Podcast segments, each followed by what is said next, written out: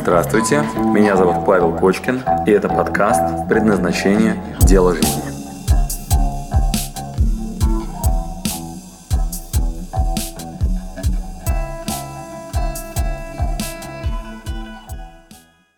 Да.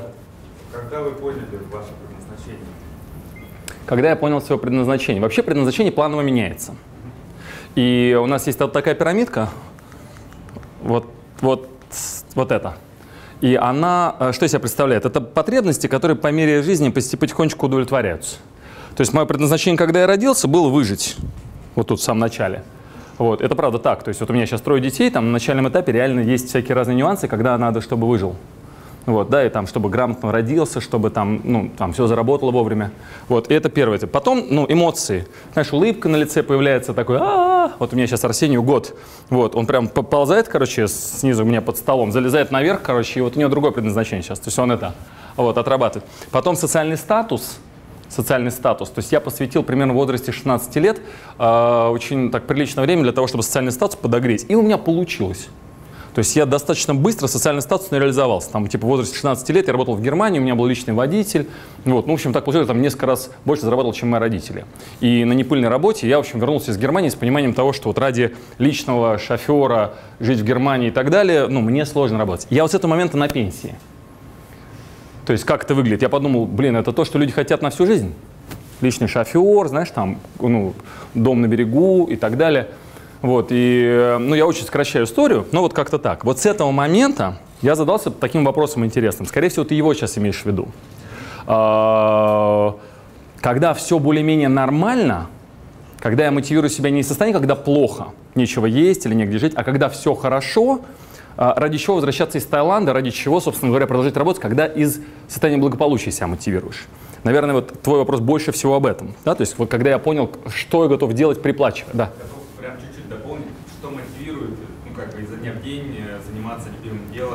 Помимо того, что оно любимое, ну то есть как, какие эмоции вы получаете? Принято. Значит, вот весь этот набор предыдущий, то есть он не исчез.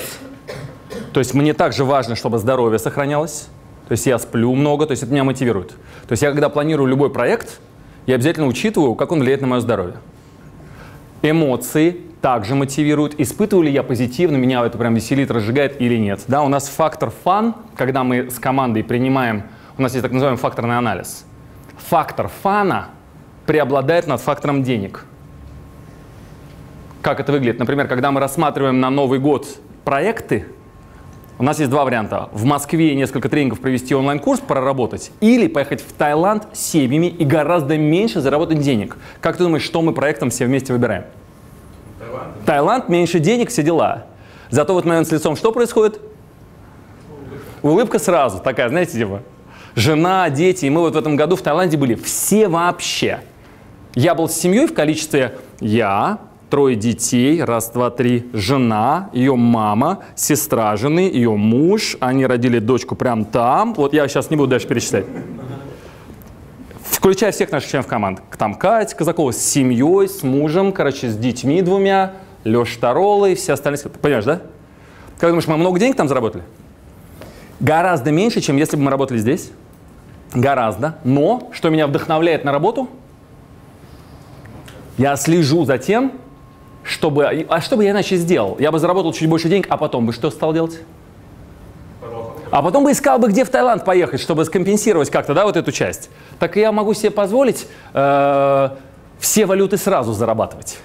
Я там же ходил с тренером по открытой воде, учился плавать в открытой воде 2 километра. Я сейчас для себя там рассматриваю виды спорта, и мне, например, нравится сейчас триатлон чтобы так тело не закисало. Вот, а это что означает? Что надо, например, э, чтобы половинку Ironman пройти, это надо 2 километра в открытой воде проплыть. Я платил тренеру и ходил каждое утро туда-сюда, там она мне там штудировала, вот, плавал в открытой воде. То есть что меня стимулирует к работе? Все эти позиции. И вместе со всеми этими позициями, хочу ли я зарабатывать деньги социальный статус? Да, хочу. Хочу, чтобы это мне приносило эмоции? Да, хочу. Чтобы я был здоров? А прям точно хочу. Прям снизу вверх вот так. А, хочу ли я что-то отдать? Да. У меня потребность в отдавании. Если я ничего не отдаю, ну, у меня вот эти позиции давно закрыты, ну, говорят, на пенсии еще с, это, с Германии. Это в 16 лет был. Вот, и потребность ну, какую-то отдать от себя, да, вот, ну, история. Вот он готовит еду. Приготовить еду ему легче. Он может готовить еду. Это канал, да, больше? по сути, отдача. Правильно, канал отдачи. Да, то есть когда тебя спрашивают, какая от тебя польза, вот Стив Джобс, например, да, говорит, ты сидишь на стуле, сделано не тобой.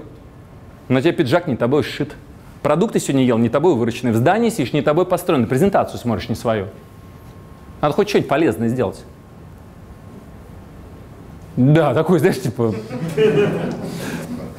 Нечего ему возразить, знаешь, не мои слова, к сожалению, но очень хорошо стебется, знаешь, Стив Джобс. Вот он сделал что-то полезное, он как-то умудрился, да, вот сколько здесь людей осеменено этим мужчиной, поднимите руку, пожалуйста. Чувствуете, да, как он это оплодотворил? Творец, да, творец, создал. Причем, смотрите, можно делать копию, приготовить еду, а можно сделать свой рецепт. Он оплодотворял, он как бы создавал свой рецепт или копии делал? Свой делал. И он тоже, я уверен, уже находится на уровне, когда там свои рецепты начинает делать. Так вот, хочу ли я создавать свой рецепт? Однозначно хочу. Мотивирует ли меня это к работе? Очень мотивирует. У меня есть свои рецепты. Например, смотри. Вот эта картинка, это прям мой рецепт. Вот это вот, это старье вообще то еще, вот это вот, вот это. Это 7 чакр, 5000 лет примерно. Тут моей новизны никакой нет. Кроме формы подачи, знаешь, типа на вот таких вот банальных вещах, типа секс, еда, деньги, ну какая-то форма подачи, да? А вот эта последовательность, это уже эмпирическим путем. Вот это. Это мы прям, знаешь, вот проводили мастер-класс и всех спрашивали, над чем вы сейчас работаете, друзья? Это мой будет следующий вам вопрос. У кого кто над чем работает? И вдруг выясняется, что 90% из здесь сидящих вот эти три вопроса решают. Мы это выяснили, ну, мы это выяснили, знаешь, ну, путем десятилетнего там вот, ну, такого вбрасывания и получения обратной связи, да. Ну, вот так вот, ну, не подают, это наша абсолютно наработка какая-то. Она тоже, конечно, согласована с классикой, но это уже наши там всякие разные вещи. Вот, и финал, когда я там, ну, обнаружил вообще, что меня мотивирует, что я делаю, это когда у меня здесь, здесь, здесь, здесь, я начинаю отдавать свой рецепт, то есть такая реализация Творца. Я для себя пишу формулировку «счастливая семья, обеспечена и защищена, плюс реализация Творца». То есть когда моя семья обеспечена защищена, продолжение рода, самосохранение, вот, когда я наполнен по всем предыдущим позициям, тогда я думаю о реализации своего Творца. И, внимание, хочу ли я оставить что-то после себя на будущее? Это еще один вопрос, который меня беспокоит, что останется после меня. Видение и интуиция. Например, понимал ли вот этот дядька в тот момент, когда работал, что он делает что-то такое, что его переживет и творит будущее, и у него было хорошее видение?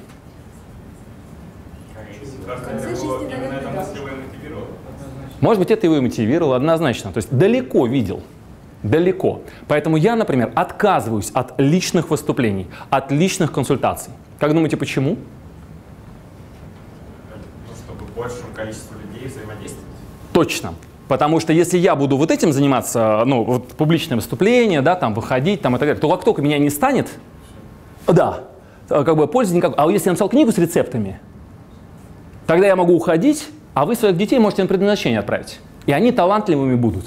Они реализуют себя. Меня эта мысль греет больше, чем сегодня выступить и получить немножко статусной мотивации. Вы, выйти на сцену. Так, я когда выступаю, мне в конце зала бывает такое регулярно, встает с последних рядов или так по очереди хлопают. Меня один мой друг научил в этот момент не убегать со сцены. Для меня оказалось это изрядным челленджем. Мы с моим приятелем Вити как-то в бизнес-молодости там выступали. Вот, я там пригласил, у нас была лекция «Стиль жизни богатых людей». Я пригласил своего друга, а он такой олигарх, мягко говоря. Вот. И вот он сходил, короче, ну, вместе со мной. Вот, а потом говорит, Паш, я тут был недавно на тренинге по ораторскому искусству, говорит, и Говорит, один из важных навыков в тот момент, когда тебя хлопают в конце, стоять и не ерничать, знаешь? Не так, типа, да ладно, не надо, там, начать маркеры, там, знаешь, перебирать. Вот. А, а вот, например, когда у меня там зал, там, знаешь, там в 300 человек, вот сейчас с Тимуром разговаривал, зал 300 человек или там сколько-нибудь, 500 человек, и они все встают, начинают хлопать.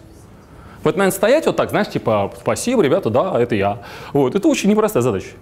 И, ну, вроде как бы кайфушка, да, вроде кайфушка. Но, обрати внимание, она вот эту потребность и вот эту очень сомнительно удовлетворяет. Мне лучше тогда не на сцене стоять, какое-то ограниченное количество экспериментов я провожу, а после этого я что должен делать? Большую часть времени чему посвящать? Книгу писать передачу, э, онлайновые модели делать. Книга уже не современная история, не читают книжки. Онлайн книгу писать, абсолютно верно. Именно так, интерактивную. Назовем это педагогический дизайн. Мы создали вместе с Колей специально курс отдельный. Онлайн педагогический дизайн. То есть что это такое? Это современный педагогический дизайн. Сейчас дети не учатся в формате доска, короче, вот это вот текст и так далее. Это рудимент, они отомрут очень скоро.